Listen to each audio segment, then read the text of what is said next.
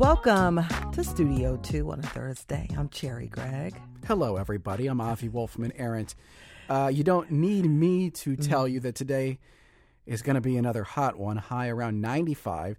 So we're going to turn our minds to cooler things this hour with a history of ice.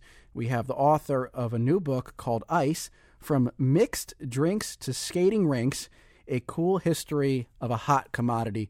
And it is a fascinating history that includes the story of a Philadelphia man who popularized ice cream.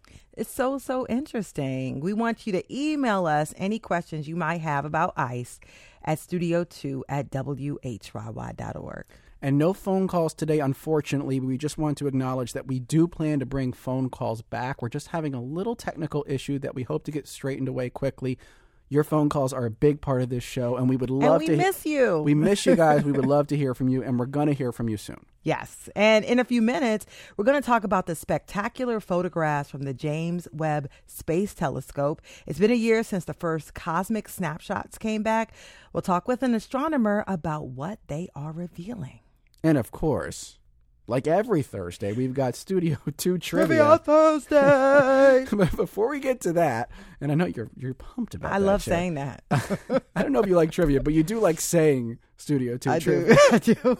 um, uh, we're going to do some news, and we're going to start with a news event that you witnessed, Cherri, Mm-hmm. last night. Tell us about that Beyonce concert. Well, you can probably tell by the extra, you know, under the eye cream today uh, that I stayed up late. Queen Bee was amazing, Avi. Worth it. It was totally worth the late night. It was totally worth every dollar I spent. I will not reveal how much I coughed up for my two tickets. But yesterday we played my very favorite song that she sings. And guess what? How I knew I had to be there. The very first song she sang, Dangerously in Love, my favorite. She heard, she must have heard the show. I don't Yeah, know. I, I would imagine she redid the set list after hearing that. After hearing it, I mean, that's my guess. let me tell you, she started with ballads. She sat atop a baby grand piano. She's mm. so gracious. She had seven outfit changes. Okay. You were taking notes. I was taking notes because I knew you might ask me about it. Ever the I stay on top of my game. Themes range from Renaissance to opulence, so much more. Blue Ivy performed. These are just some of the That's highlights. that's her her daughter. her daughter. Blue Yeah. Ivy, her oldest daughter. Um, there were fireworks, fire, levitation. She levitated. In She the sta- levitated? she was like floating in the stadium Wow. with lights all around her. The fans came came with it. Yeah. Okay, body parts exposed You're so excited. I love in this. in aluminum foil looking outfits. It was just it was an experience, and she is by far one of the best performers, and the level of production flawless. Um, I don't think there's any concert that could get me as excited as that concert got you excited. Like It- I feel like you, you your level of investment in this, uh, it's almost taking me aback a bit. And I almost feel like I need to walk around with a Beyonce fan, um, because I am a fan. But she, this the fan, you know, she's known for her hair just Yes. blowing back so poetically and gracious, great, gracefully. Yeah. and she did that, and it was just really great. Her dancers were amazing. Set shifts, props, the lighting. I mean, I I was just my mouth remained open. You're so excited. You know, in addition to just singing along, um, Yeah. every possible song. I mean, she sang at least thirty five songs. I'm a little jealous. Yeah, it was really good. It wor- it was worth it. And this was my fourth time seeing her, and I'm in awe even more than I was the third time I saw. Wow. Yeah, That's impressive. That's really impressive. Yeah. You've seen someone and they still blow you away. it was just so good. Yeah. So Let's let's keep it rolling with more star talk here. Um, we're doing metaphorical stars. The Nom- nominees, yeah, nominees yeah. for the 75th annual Emmy Awards announced yesterday. What do we got, Cherri? well, um, you know, some shows you've probably heard of. They're on the nominations list, like Succession, The White Lotus, Abbott Elementary, of course. But there's some local connections. Um, outstanding supporting actress in a drama series. Aubrey Plaza from The White Lotus. It's from Wilmington, Delaware. That's Bet right. you didn't know that. I, I knew that. You knew that, of course, you knew that. A standing supporting actress in a limited or anthology series of movie, Maria Bello from Beef is from Norristown. That's And of course, Abbott Elementary They're on the list, always. always. on the list since they come out. We've claimed them. Quinta Brunson, um, Outstanding Lead Actress nomination in a comedy series. Of course, she's from West Philly. Also, Sheryl Lee Ralph. We're claiming her now. Yes. You know, uh, from Abbott Elementary and we have a little clip. Thank you very much, and I thank you. And I love WHYY. Love listening to you all. we And hope she says we that. hope she when, wins. When she wins. When she wins, Yeah. because she won last year for the very first time, and um, we hope she wins again. And since she loves us, and Yeah, that, by the that, way, that clip was from uh, she was on Radio Times Regional Roundup. Thank That you for the shout out, Sheryl Lee Ralph. Obviously, the the backdrop of all this um, is not so happy. yeah, which is that there's a huge WGA strike right now that's roiling Hollywood. It looks like there's now going to be a SAG strike. So we don't know if this show will happen. We don't know when it will happen. We don't know how the awards will be given out. Disclaimer uh, Cherri and I are part of the broader union that SAG is a part of, but we have no sort of direct bearing on this strike. We don't vote on its authorization, and we w- would not be striking if Mm-hmm. indeed that's what they choose to do. But just putting that disclaimer out there. And so um, this is like a happy and a sad moment Yeah. for, for the whole industry, and we will see where it goes. yeah. And uh, by the way, the tentatively the awards are scheduled for September 18th at eight on Fox. So there you go. Uh, and I understand there's we're talking about stars, we're talking about movies, we're talking about films, we're talking, and there's a new docu series. Yes, more Star Talk. More Can you Star believe it? Talk. It's Thursday. what a Yeah. theme we have going here. Um, so this weekend, there's a new docu series coming out about the life of Wilt Chamberlain, Philadelphia Mm. native, legendary NBA center. Um, it's called Goliath. It's going to be on Showtime. It's getting some pretty strong reviews um, for the film itself. You know, Chamberlain is an incredible figure, one of, if not the greatest basketball player of all time, a completely game breaking, game changing athlete who really, in, in some ways, made the modern Yeah. NBA. Um, of course, it's getting attention for all of that because apparently it tells his life story quite well. It's also getting attention because you will hear his voice in the film. And uh, Wilt Chamberlain's been dead, sadly, for a long time. You hear his voice through AI regeneration of his voice that narrates some parts of the film. I should point out this was cleared by his estate. Um, this was done up front. There was there was a big controversy when this was done for an Anthony Bourdain documentary. Yeah, they did the same that. thing. Yeah. that was a huge conversation. And, and, and when that happened, it was sort of revealed at the last second that this was going to Mm-hmm. be in the doc. The Wilt thing has been up front from the start. I think they're hoping that tempers a little bit of the pushback, but this is certainly a controversial movie making method that we're going to see probably more and more. Yeah, and it's one of the sticking points. and It's part of the discussion that we see among actors and, and others. Yes. And because you can literally bring someone back to life, but also you can take someone living Yes. and use their likeness, their their sound, and, and make money off of it. This is approved, but it's not always been approved. And, it sounds you, you mentioned the pretty strike. good. It- Yeah. It, sounds really good. I'm actually excited to see it. But but you mentioned right the, the strike, the labor issues, right? So Mm-hmm. if you think about it, just theoretically, there might have been a voice actor Yes. who would have voiced Wilt And made- Chamberlain, yes, and made so- money. and made money. Yeah. that has been supplemented by this AI regeneration of Mm-hmm. Wilt Chamberlain's voice. Anyways, it looks interesting. Wilt Chamberlain, I think, is one of the pivotal figures in sort of Yes. 20th century Philadelphia history. I would I would go that big with it. So we shall see, and hopefully we can check it out. It's Showtime this weekend. It's called Goliath. yeah. Um, And- so and now let's do more stars. more stars, but this time like literal stars. Star stars. Uh, did you see the incredible image that NASA released yesterday from the James Webb Space Telescope to celebrate its first year in operation, Avi? I did see it. Yes. Gorgeous. it's the Rho Ophiuchi complex, some 390 light years away. It's a close up of a swirling cloud of gases and dust and dozens of newborn stars. It is really, really spectacular. You probably remember two years ago that the James Webb Space Telescope, the most powerful space observatory ever, was launched. And a year later, the first snapshots and data came back, opening a window into distant regions of the universe. Swarthmore College astronomer, astronomer Eric Jensen joins us now to talk about the telescope, what it has revealed about the cosmos, and the questions they're still trying to unravel. Welcome to Studio 2. Thanks. I'm excited to be here. Happy to be part of your star theme. you're our you're our number one star. Absolutely. Eric. Uh, well, I don't think I can compete with Beyonce, but we've got some cool stuff. all right, second behind Beyonce, but above Wilt. Um, so uh, we wanted to first have you maybe describe the images that, that were just released, uh, what they're showing us.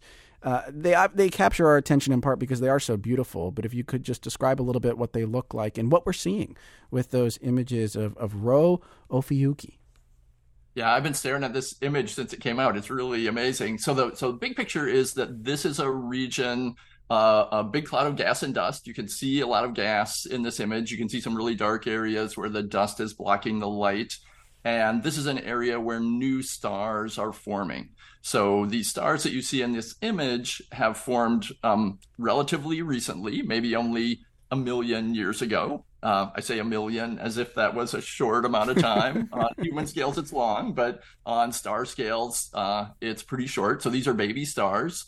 And we're seeing sort of the remnant of um, the gas and dust that they formed from. And probably we have good evidence now that while the stars are forming, that there are planets forming around them at the same time. So we're seeing gas that some of it collapsed to form the stars, some of it is still remaining there and getting lit up and kind of blown away in these big jets by the stars. Um, but just wonderful complexity and uh, and beauty in this image. Yeah, the the James Webb Telescope considered to be one of the most powerful in the world. What have astronomers learned over the past year about what the telescope can actually do? Yeah, it's been a great year just watching this roll in and seeing the new discoveries. Um, and there's there's a huge number of them, but I'll just highlight a few. One related to what I was just talking about about planets forming around stars. Um, the the Webb telescope is a great tool for trying to learn more about those planets. So one of the things they've been able to do is look at some planets that we already knew about and figure out whether they have atmospheres around them mm-hmm. and whether those atmospheres have water in them the way we do in, in Earth's atmosphere. Um, and even just starting to be able to actually take pictures of some of those those planets, ones that are a little farther from the stars. Um, so that's relatively nearby by astronomical standards. Going much farther away, one of the things it's been able to do is to detect some of the very first galaxies that formed right after the Big Bang. So so one of the cool things in astronomy is um, we can essentially look into the past. So you mentioned that this Ophiuchi cloud is 390 light years away. That means that it took 390 years for the light to travel to us. And so we're seeing it as it was about 400 years ago. Mm. With the James Webb Space Telescope, we can look at things that are billions of light years away. So we're literally looking at the universe the the emitted light from some of these first galaxies right after galaxies began to form about 10 billion years ago. So it's sort of a time machine hmm. to look at some of these first galaxies. And, um, and, and, then swinging back closer to home. Sorry, go ahead. Well, I'm just curious then because we're getting to peer back into the past and we humans have developed all these theories about how the universe started and expanded. Like are, are, those theories holding up based on what we're seeing in the, in these images in the data or are they starting to wobble a little bit sort of the existing theories? Yeah i would say a big picture they're they're holding up but there's interesting details that are um, that are we're learning new things about. So there were predictions about how many galaxies there should be a certain time after a big bang and what they should look like uh, and one of the things we found is that there's more galaxies forming sooner than we thought. So looking all the way back, we see bigger, brighter galaxies um, than we thought would be there. Yeah, and we have about a little less than a minute to wrap up, but I want you to look forward. Uh, what are there questions that you all will be looking to answer going forward? What are the main? Yeah, ones? I think of, sure. There's there's a huge number. One of the big ones is what do we see in terms of uh, potentially habitable planets. You know, do we see hmm. planets that have atmospheres that seem like they might be like Earth? Um, and then what do we see as we look even farther back for how these very early galaxies formed? Um, and then always the biggest thing is there'll be discoveries that we didn't even know to ask the questions, just things that just come out of nowhere. And that's one of the fun things about doing this. Well, I got to commend you because I think I actually understood what you were saying. Yes. And it's really hard for me to understand this type of stuff. That was uh, Eric Jensen, professor at Swarthmore College, uh, talking about the James Webb Space Telescope. Eric, thanks so much for joining us on Studio 2 today. You're welcome. Great to be here. And coming up next, author Amy Brady is standing by to talk about the cool history of ice.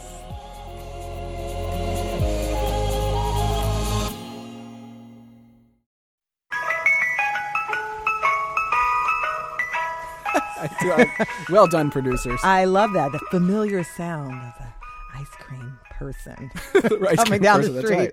Welcome back to Studio 2. I'm Cherri Gregg. I'm Avi Wolfman, Aaron. Sorry, I can't give you any ice cream, but I can give you a great story we have today. Mm-hmm. You know it's hot outside. In fact, much of the country has been dealing with dangerous heat waves. On July 3rd, the Earth's average temperature hit an all time record high, according to early data. So, of course, we are all looking for ways to cool down, seek refuge in air conditioning, dip into a cold pool for a swim, or perhaps cool off with an ice cold drink or some of the ice cream that was just alluded to.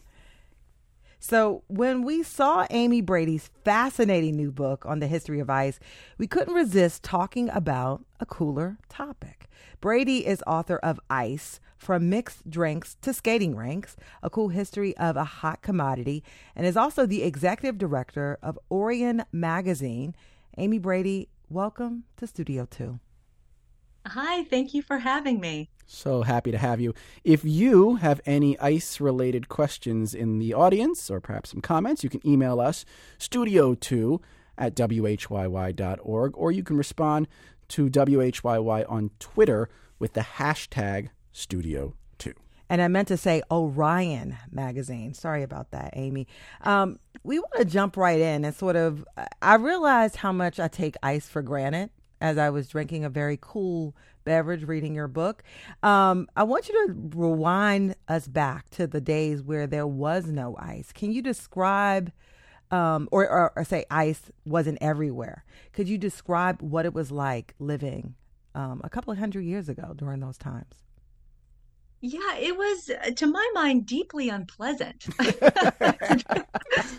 uh, you know, before before ice was everywhere, um, and you know, keep it keep in mind, you know, before electric refrigeration, the only people who had regular access to ice were those who lived in cool climates where ice formed naturally, at least during a few months uh, during the year before ice um, you know people uh, would uh, had imperfect means for preserving their food. They couldn't just stick it in uh, into an ice box let alone a refrigerator. So they used canning uh, and salting which were imperfect and that led to widespread food poisoning. Food poisoning was much more rampant uh, and uh, familiar to people than it, than it is today um, there there wasn't a brewery industry, which I know I have relatives that uh, would have been very upset by that. Me too. Um, you know, people uh, only ate seafood if they lived, you know, within a mile or so from the coast because you couldn't ship uh, seafood safely. Uh, and water, uh, or any beverage for that matter, had to be drunk at room temperature. So imagine if it's a really hot day or if you're sick with a fever, a taste of, of water would be, uh, you know, at the temperature of sweat. Hmm. Yeah, it's amazing to think pe- some people living in warm climates would have never really had a cool drink in their life, right, Amy? Uh, it's it's likely, you know, unless they lived, you know, uh, during a place where ice formed, you know, at least sometimes, they, they wouldn't have had any access to it. Um, before the ice trade, uh, the only people who had ice were those who could walk to a nearby river or lake and carve a chunk out of it. Huh. And then comes this guy, Frederick Tudor, the Boston Ice King, who I got to be honest seems like a bit of a tyrant, but a, a, a visionary. Tell us uh, about this gentleman and how he changed everything. I think your description is perfect. He was a a, a tyrant, uh, but also a visionary. Uh, in his uh, late teens, uh, he landed on this idea that if he could carve large blocks of ice out of his uh, the lake on his family estate and ship it to people living in warm climates around the world, he'd make a killing. And you know, uh, everybody thought he was a madman for even suggesting the idea because this was a time um, before people had ever shipped ice. So they would have to figure out how to do that.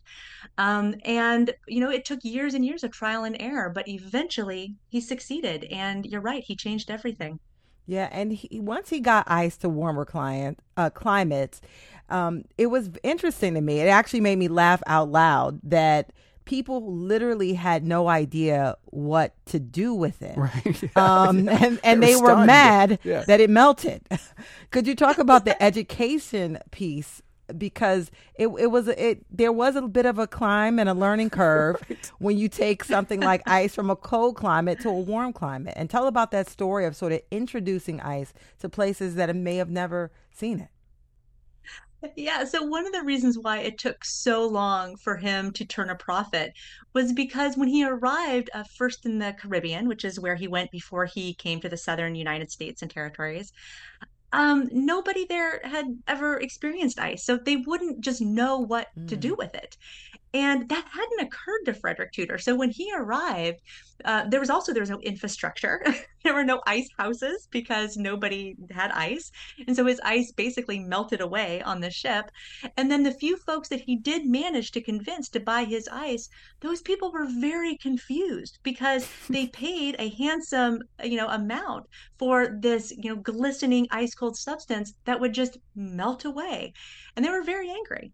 And um, so uh, part of the initial, I suppose you could say, marketing plan to get people on board for buying ice was this uh, outreach and education. He had to teach people how to how to use it, how to take care of it, how to store it so that it wouldn't melt. And did, wasn't there? Uh, I'm trying to remember in the book. I believe there was a part where he sort of partnered with some proprietors in some of these warmer places to try to seed the ground a little bit so that that ice would catch on. It would be integrated into into products drinks that that people already were familiar with. How did that work? Yeah, so cocktails saved the day mm. for Frederick Tudor. um, when he was in uh, Havana, Cuba, um, he knew that nobody on the island trusted him and his weird ice, but he knew that everybody trusted their local baristas and bartenders because cafe culture was dominant in Cuba at this time. And so he in order to get people to understand just how wonderful ice is, he went to these local drink makers and said, "Look, I'm going to give you my ice for free." So that way you can put it in your drinks and he showed them how to do that and you could be you'll be able to sell it for the same price as your lukewarm drinks because uh, I'm not going to charge you anything. And let's just see what your clients like the best. And well, just like today, you really can't argue with a drink on the rocks. And uh, folks clamored for it. Um, you know, uh, they absolutely loved icy uh, coffee and cocktails. And then after he succeeded at that, he taught those same cafe owners how to make ice cream. And uh, ice cream became a veritable obsession in Cuba and, and arguably in the United States as well. And I got to ask, because I'm thinking the, the industry originally began with natural ice. That is ice that was basically harvested from water sources after they froze over. I'm thinking to myself, this can't, is this sanitary you know um could you describe how it worked and and how um sort of like some of the health standards developed around this this natural um resource. The answer was no it wasn't sanitary by any stretch of the imagination. Um just as today there are many things growing and living in lakes and rivers there certainly was in frederick tudor's time um, and then, you know, as the Industrial Revolution uh, reached its peak, um, rivers and lakes by cities, you know, like the the Schuylkill River through Philadelphia, it was filthy. Mm. Um, because factories and farms would leak their waste into these bodies of water, the same bodies of water that would freeze and then would soon touch the mouths of thirsty Americans everywhere. So it was very, very gross. I can imagine. And then Schuylkill ice. Schuylkill ice in my cocktail. But I'm real. sorry for interrupting, but that, that image it's, jumped in my mind. It does. I mean, for, if you live in Philadelphia, Amy, it's sort of it, it is like a spine shivering type of it, thought. But the people, but until one point, I guess actually that actually did stop at one point, right? Uh, Philly put a put a, a ban on ice harvesting at one point in the immediate vicinity, right? But until like, like late 1800s, right? People could get their ice from the Schuylkill River. Yeah, that's exactly right. And and the city eventually did put a ban on it. But the thing is is that the the ice kings, you know, the people that owned these mm. ice harvesting companies, all they had to do was just go slightly north, you know, um, beyond where the ban couldn't reach them, but the rivers really weren't that much cleaner.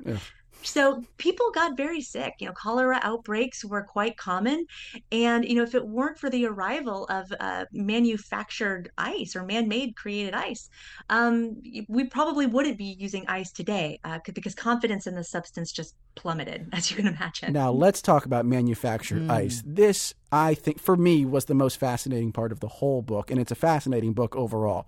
But the story of poor John Gorrie, I, I hope I'm saying his his name right.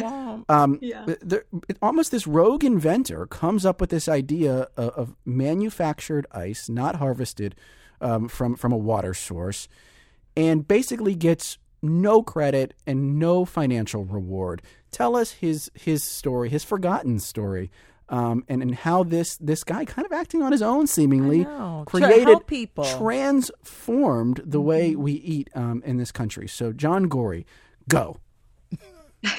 John Gorrie was trying to help people. He was a, a doctor of little means who moved to a tiny port town on Florida's Gulf Coast called Apalachicola um, to fight yellow fever. Uh, yellow fever was a disease that ravaged the American South every summer, and especially Apalachicola because it's surrounded by swamps um, and and the Gulf. And what doctors didn't realize in John Gorrie's time is that the disease was transmitted by mosquito bites. All doctors knew was that the disease got worse in the summer and then it waned in the cooler months. And so John Gorrie, trying to find an innovative way to fight this disease, thought, well, maybe if I can get my patients' bodies to mimic the cycle of the seasons, that is, they could make his feverish patients cooler, he could cure them of, of the disease. But this was the 1840s. Uh, ice rarely forms naturally, uh, certainly not in the summer in Florida. Yeah. The ice trade had only just arrived in Florida at this time, and so ice was very expensive. Uh, people in the region referred to it as white gold. Mm. Um, and so Gorrie knew if he was going to get enough ice to quote unquote cure his patients, he was going to have to learn to make it himself. So he attempted to do so. It took him years of trial and error, but he finally built a machine that um, was slow but could produce a lot of ice using the same compression techniques that most of our refrigerators use today. And when he announced his invention to the world, you know, he thought he was going to be met with, you know, gratitude and cries of joy. And instead, he was met with cries of blasphemy. Yeah, blasphemy. people- I've explained that part because Mm. people really thought he was some sort of dark wizard or something. Yeah, yeah. Their their the response was, "How dare a mere man make ice? Only God can create ice." And you know, this this was a you know a tiny, it was a rural town. Florida wasn't even a state yet by you know at this point uh, in time. There was um, you know a lot of superstition surrounding medicine and cold itself at this time, but probably contributing even more to this issue was the fact that in the room where Gorrie announced his invention, eh, he announced it to uh, a room full of very influential people. Frederick Tudor, the Ice Mhm. King, wa had people present, and they went back and told Tudor what was going on. And Tudor did not take lightly a threat to his empire. And there is not a bigger threat to a naturalized empire than mechanically made ice. And so it's hard for a historian to prove this happened, but there is a lot of evidence that suggests this happened. Uh, that Frederick Tudor planted a lot of slanderous headlines in newspapers up and down the eastern seaboard. Mm, Very mm, mm. fascinated. Tudor, Come on, Tudor. bad boy over there. um, I want to say, if you're just tuning in, our guest is Amy Brady, author of Ice From Mixed Drinks to Skating Rinks, a cool history of a hot commodity. We want to hear your questions. What do you want to know about ice? Are you an ice lover? I know a lot of them, including myself. Email us, studio2 at whyy.org. Um, I want to like fast forward a bit to when um, ice became more popularized, and I want to talk about the Iceman. Obviously, not talking about this. I want to talk about the Iceman, and and I specifically want to like reference the picture of your on your book cover. It's like this guy um, in this dirty overalls, but he looks really really cool. He's holding a big old chunk of ice with some tongs, got a pipe in his mouth. And this was the guy with a rugged beard. Okay. this was the dude who would weekly come in people's houses and bring this this liquid gold or this big you know Yeah. whi- this gold that you talked about uh, to people's home to help keep them cool could you talk about once ice worked its way into um, i guess mass distribution and the importance of this person and how this iceman was looked at Yeah, so once ice became um, a, a bona fide industry, uh, the ice company owners still had to figure out how to complete the cold chain, right? How to get their product into people's homes. And so, like so many other commodities of the day, like milk or mail delivery, they hired men to bring their cubes of ice uh, to into people's homes and then to heave those big blocks into ice boxes where the ice could be stored for, you know, a few days or a week at a time. Well, when I was doing my research for this book, I was fascinated by the fact that there are so many popular songs of the era with lyrics about housewives falling in love with the Mm. Iceman. There are uh, uh, Valentine's Day cards just rife with puns Oh, about the sexy Iceman. Um, of course, there's the early 20th century play by Eugene O'Neill called The Iceman Cometh, which is the title is derived from a the pun of a joke that the protagonist makes about an affair his wife may have had with the Iceman. Oh, gosh. Um, so there's this nationwide kind of fascination and and almost an anxiety surrounding the Iceman. And I was thinking, why is that the case? Because I didn't find that uh, about the milkman or the mailman. And what I landed on is that unlike these other delivery people, Icemen actually came inside the house. Mm. Mm. Um, they crossed what some people would have considered to be a forbidden threshold because women, this was a time when uh, there was anxiety around women being alone in a space with a man who wasn't her husband. Um, and so, you know, uh, there was this nationwide anxiety around him, around the Iceman. And that anxiety seemed to have peaked during the world's uh, the world wars one and two, when many, many men were Mm. away from their wives overseas fighting. Uh, one of my favorite cultural examples is a song that was written in the 1930s that was later popularized by Ray Charles. The lyrics go something like, "I'm moving to the outskirts of town, and uh, I'm getting, I'm buying my wife a Frigidaire so that that Iceman doesn't have to come around." Oh my! I gotta, I gotta say, um, my grandfather was a lawyer here in Philly, and I once asked him if you hadn't been a lawyer, what would you have been? And he told me Iceman, and now I feel very differently about that than And- I once felt. And I just want to say the ice men were hauling these 50 pound blocks of ice, and they were mm-hmm. very like chiseled. So it wasn't just some regular dude, like it was a chiseled dude. And many of them, according to your book, were Italian immigrants. So they had that, you know, they had a whole mystique about them at that time. It was very, that's a very interesting, I think, part of your book. Yeah. Oh, thank you. Thank you for saying so. Yeah, they, they were very chiseled. Um, I mean, ice delivery was hard work.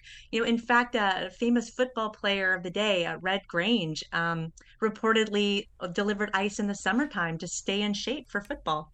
Can we backtrack a little bit because we, we're talking about John Gorrie, and we kind of left it with this idea of well, he creates the idea, he actually actualizes uh, mechanical ice, and gets you know um, basically submarined by the the ice powers of the time.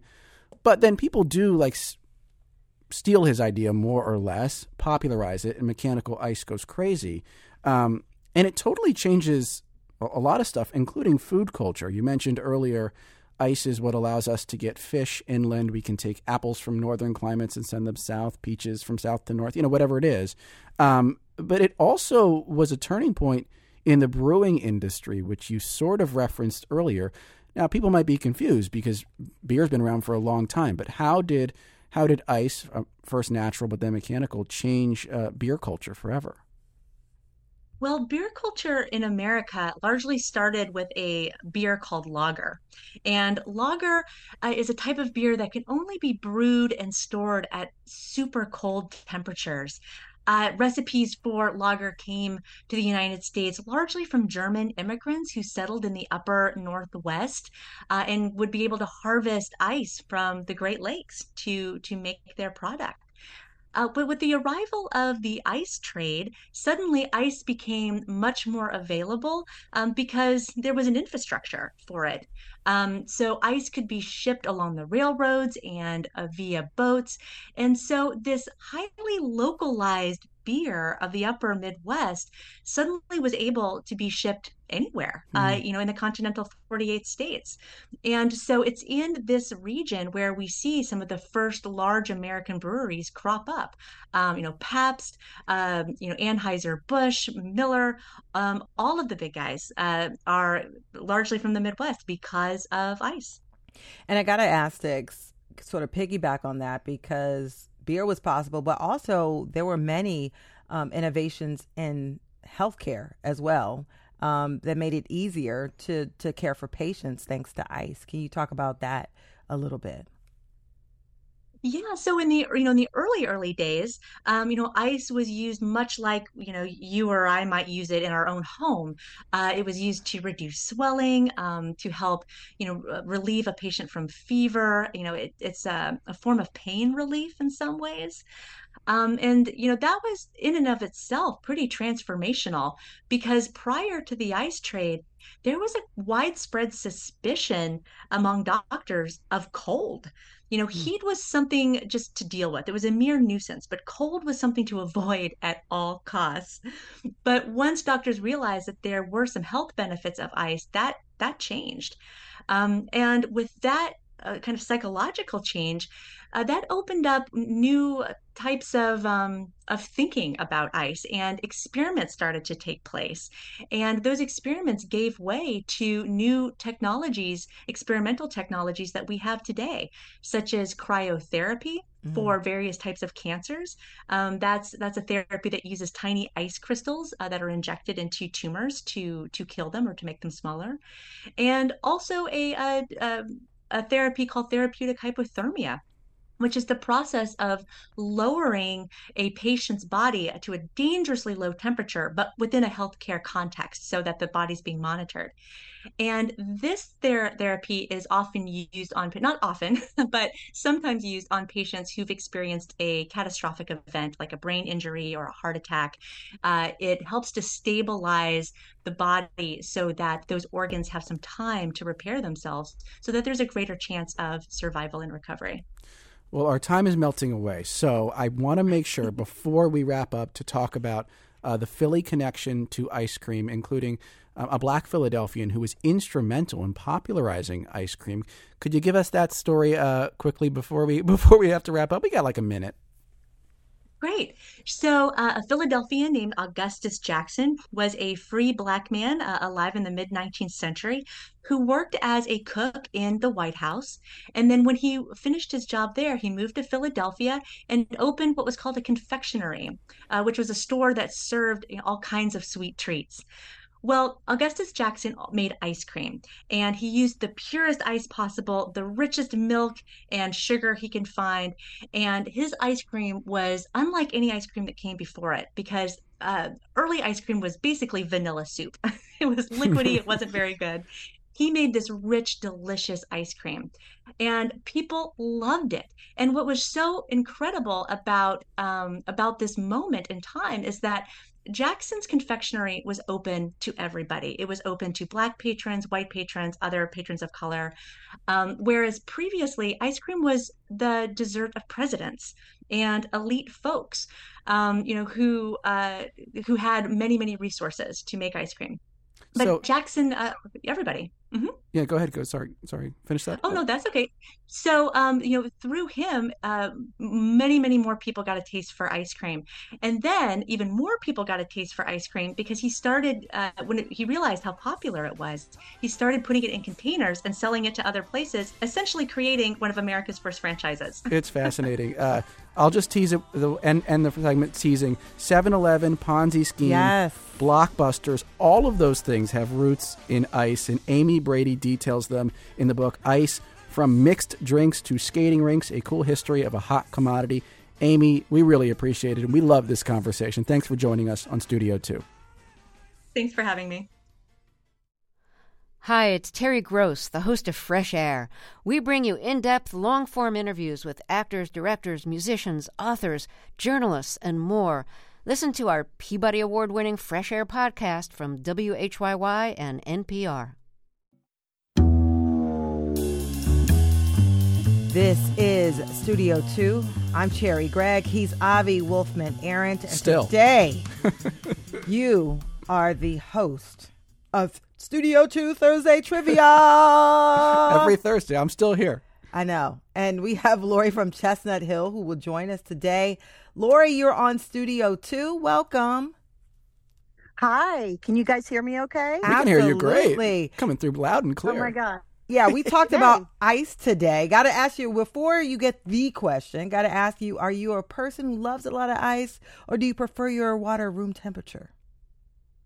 Oh my gosh, my daughter gives me such a hard time because I actually have a filtered pitcher at room temperature. Oh my gosh. Wow. So she's like, whatever, ice. I got I got to say I used to be like Lori. I was I'm more of an ice convert later in my life. Um, Hmm. I used to not really understand why because the water can already be cold if you want it to be. It's You- true. You could put it in the fridge or room temperature is fine. But then later I kind I don't know I got into ice a little later in my life. That might still happen to you, Lori. I, you know, I'm good with ice in certain things like my, you know, my my cocktails. Yes. I, even iced tea, I'd rather just have the whole thing be the And- iced tea and no and ice. there's a whole iced tea story in that in book as in the well. book there is a whole iced tea section well we've learned a lot about Lori. i feel like i know you well and um, i gotta ask if you're ready to play some studio 2 trivia yeah, I think so. okay so this is the way it works we give you a multiple choice question if you get it right we will send you a coveted studio 2 grocery tote bag sound good lori Yay! That sounds perfect because I walk to walk to get my groceries all the time. Oh, perfect. Okay, now I really hope you Yeah. win. Uh, maybe I'll give you a hint. Okay. so we talked about Wilt Chamberlain earlier in the show. Wilt Chamberlain went to the same high school as which other famous Philadelphian? Is it A. Kobe Bryant, B. Noam Chomsky, C. Patti LaBelle, or D. Will Smith? Oh my gosh. It's definitely not Kobe because he went to Lower Merion. That's right. Good job. Good, good, Yeah. good eliminations. Not Kobe. Um, I don't know where the second person went. Oh, it's either Patti LaBelle or Will Smith, and I know Wilt went to Overbrook. That is correct. You do you do have that Mhm. right. So you are trying to decide whether Patti LaBelle Right. or Will Smith also went to Overbrook High School. I'm gonna. Ah, 50 50 shot gonna- here. I know, I know. Oh, I'm gonna have to go with Will. Yes! Winner, winner, chicken dinner. Oh, I was really pulling for you, Lori, because you're was such a lovely contestant. Will Smith also went to Overbrook High School. Um, first of all, how does it feel to be a champion? Oh my gosh, I just love winning. It's so fun. we loved having you on. Um, uh, I will uh, add a little uh, layers, some more facts on Yes, here. please do. Wilt is certainly the best NBA player to come from Overbrook, but hardly the only one. There have been 12 NBA players that went to Overbrook High School in West Philadelphia. That is tied for the most of any high school in Pennsylvania, according to the website Basketball Reference. Will Smith did not make it to the NBA, but also uh, phenomenally talented, just like Lori from Chestnut Hill. Congratulations again, Lori.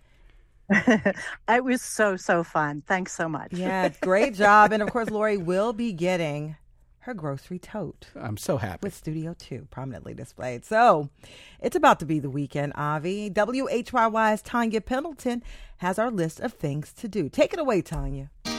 Not every great weekend starts with a blob, but this one does. Beware of the blob, it creeps and leaps and glides and slides across the floor, right through the door and around the wall. A splotch, a blotch, be careful of the. Yes, it's Blobfest weekend again at the Colonial Theater in Phoenixville. Parts of the 1957 film were shot at the historic theater, including the Pope Classics run out scene, which is reenacted every year. That's sold out, but there's plenty more to do over the three day weekend, including the Blob Ball, a street fair, an all ages costume contest, and a one day Mystery Science Theater 3000 Con. The movie was the first for a guy named Stephen McQueen, now better known as the iconic actor Steve McQueen. Blobfest gets underway on Friday. What makes a good summer party better? Wearing white, of course. Michael Rubin, the local billionaire who hails from Lafayette Hill, just hosted a white party in the Hamptons, attended by the likes of Jay Z and Beyonce, Tom Brady, Kim Kardashian, and Meek Mill. If you didn't get an invite, it's not too late to get a ticket to Camden based entrepreneur Big Scott's annual White Affair. It's on the Battleship, New Jersey on Saturday starting at 8 p.m. And make sure you wear white. We hear Scott is strict on the dress code. Since we're already on the Delaware River, let's head to Riverfest. The free event is happening at Glen Foerd, the Gilded Age mansion on the banks of the Delaware. The All Ages Festival features music, art activities, and even kayaking. And there's access to the mansion where you can take a self guided tour. Things get started at 1 p.m. and we'll have all that info on our website, whyy.org slash things to do.